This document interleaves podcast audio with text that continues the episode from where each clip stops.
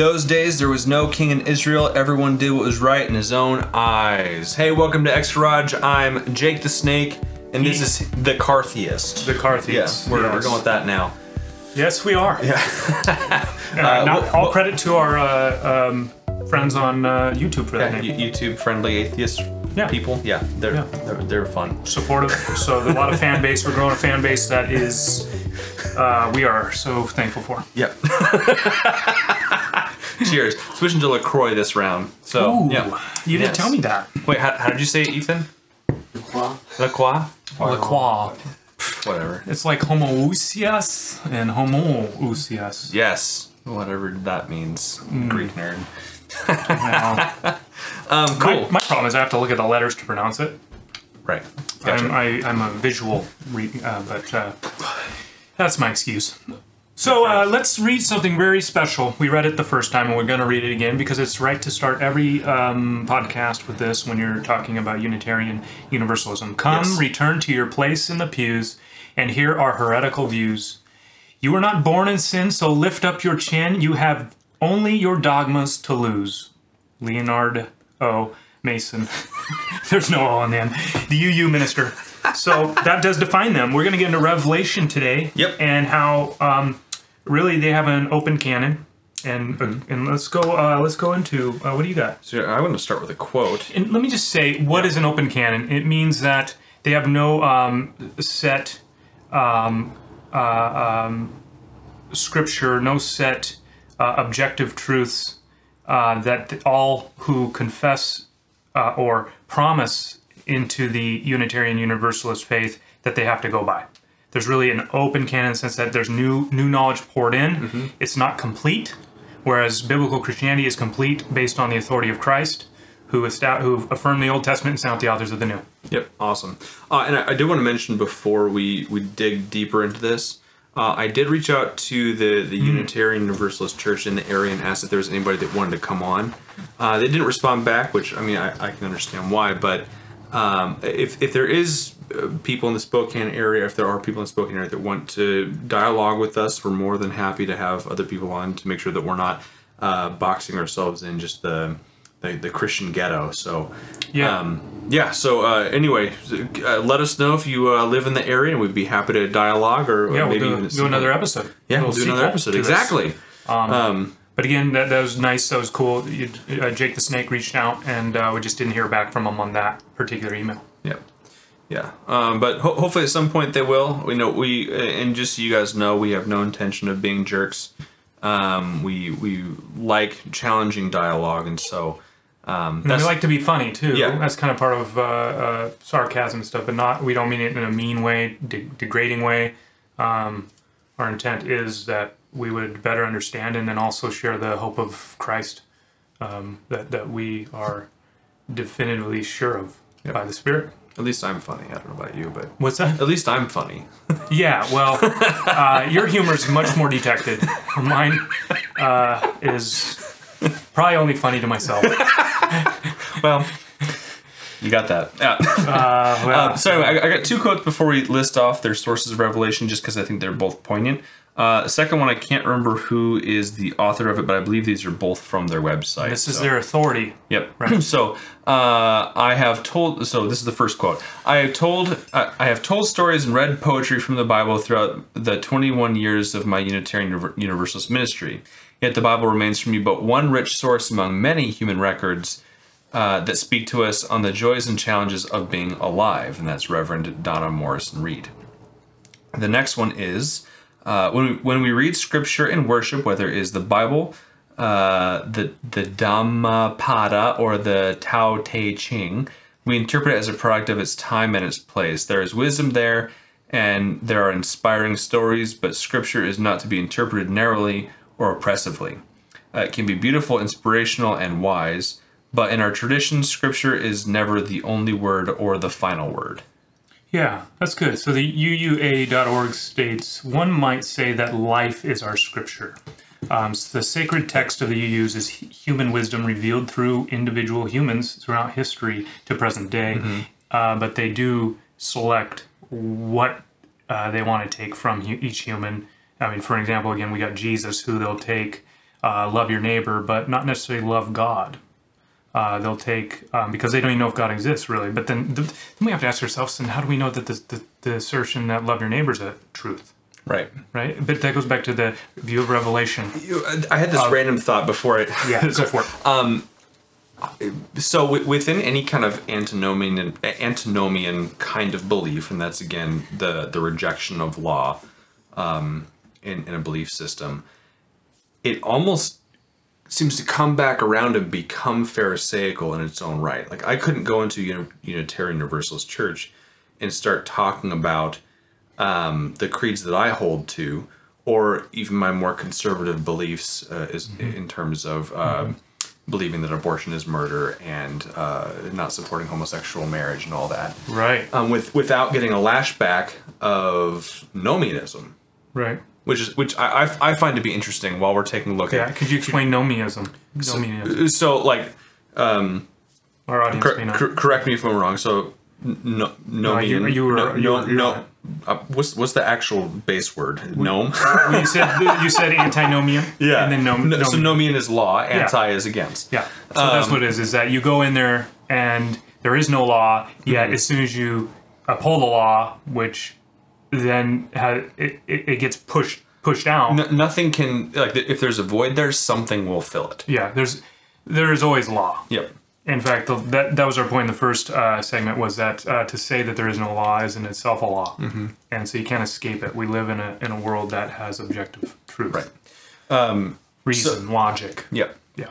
Yeah. So in in their wide array of um, inspiration and what they would uh, classify as scripture, there's no objective way to be able to say this is true and this isn't true. Right. Um, but anyway, let's let's dive into it. Which here I'll do one more quote before you go. Cool. Is this the principles you have or the sources? Sources, yeah. So it says, "From the beginning, we have trusted in human." Co- this is from uh, footnote three, uh, sacred texts in universal universal universalism. From the beginning, we have trusted in human capacity to use reason and draw conclusions about religion, uh, influenced by experience, culture, community. Each of us ultimately chooses what is sacred to us. Yeah, absolutely. So, sources of inspiration. Number one is direct experience of that transcending mystery and wonder, affirmed in all cultures, which moves us to a renewed uh, renewal of the spirit and the openness to the forces which create and uphold life. What does that mean? That is literally, as I'm hearing that, I'm hearing Ralph Waldo Emerson. I almost said Wildo again. Uh, so um, Emerson, he he really taught. That's that's what they're doing. They're, uh, that's where that comes from. Um, you said uh, say say part of that statement. Just go through that one more time. This is Direct really important. experience of that transcending mystery. See, do you hear that? So, that's yeah. that, that's the transcendentalism Yep. of Emerson. That that we have to go beyond our particular historical context and meet with those universals that Mm-hmm. are for all of us.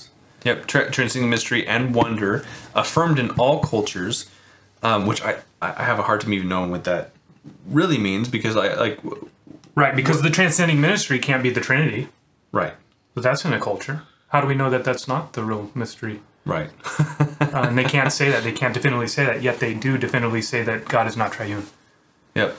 Uh, which moves us to a renewal of the spirit and an openness to the forces which create and uphold life.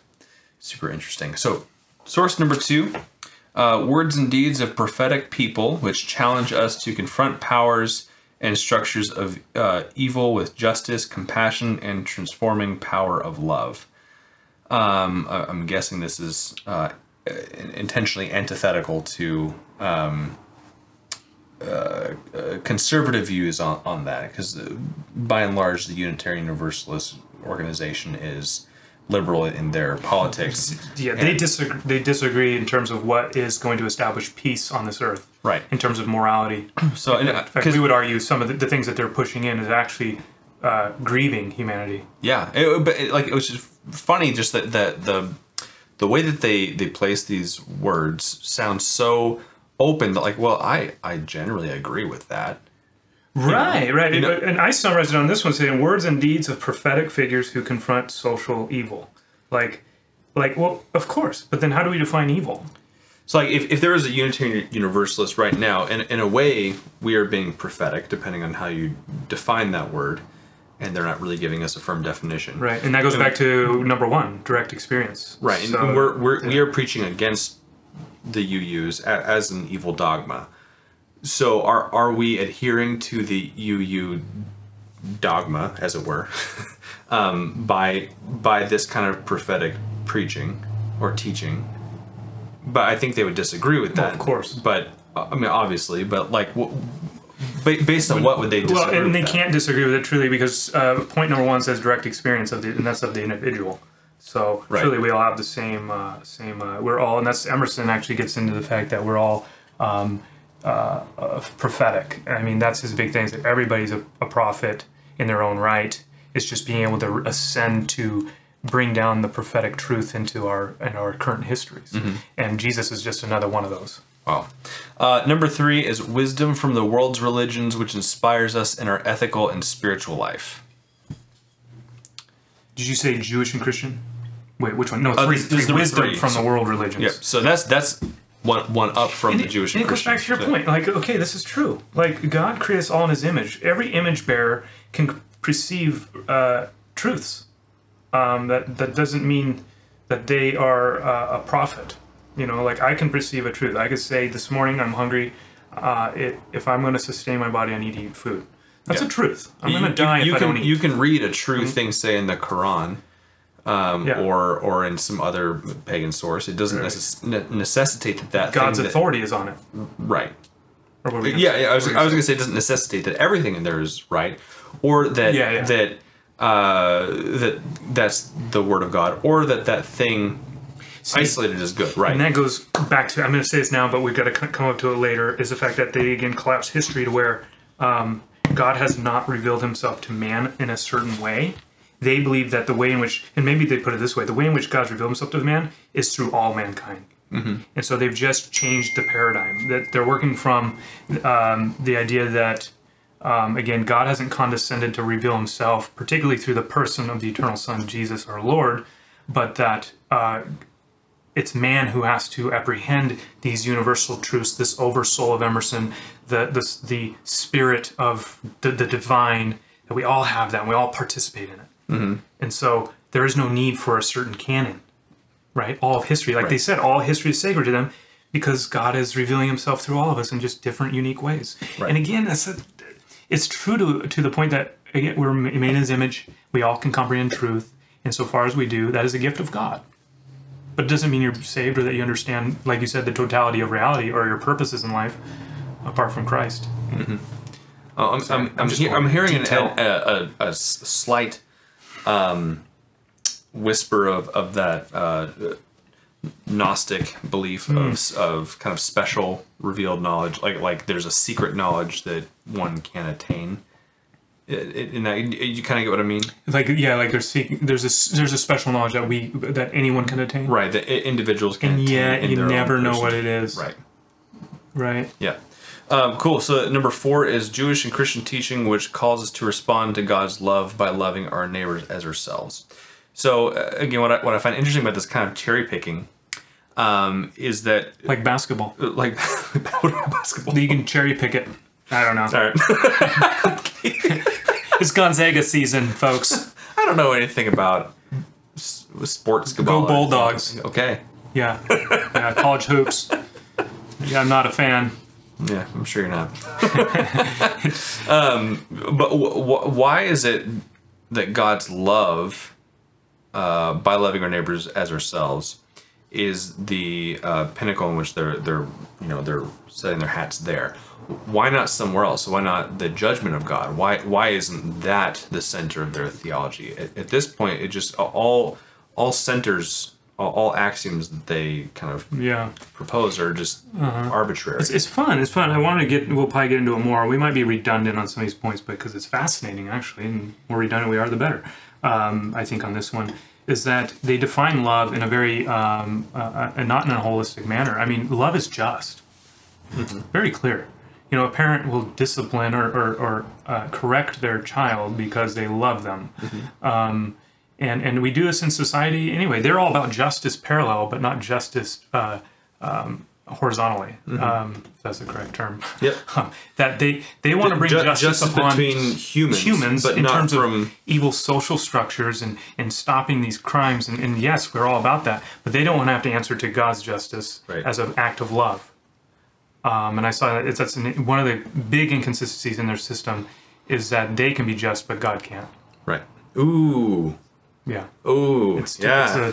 it's they can be just, but God can. Yeah, that's that Yeah, is he has kind of what to it be, boils he has to be to. all merciful. He can't have a law over us, but we can have a law over ourselves. And which makes us like God. Going back to Eden, the serpent. Yeah. It's the same stuff. We we mentioned this earlier. How, in a way, when when you have a universal salvation that is um, brought brought to all men in the way that they say it does, it really is kind of an equalizer from the beginning to end. Like there there is no distinction between persons in a way. Like there there can't be any greater or lesser. Because if, if we're all Yeah. at the same place Yeah. at the end, then like uh, it seems like there's a lot of socialist leanings inside the UU church. So it makes sense that like well if if um, the equity of God in salvation is evenly distributed between all men, then why isn't the uh, economic equity between all men spread equally as well?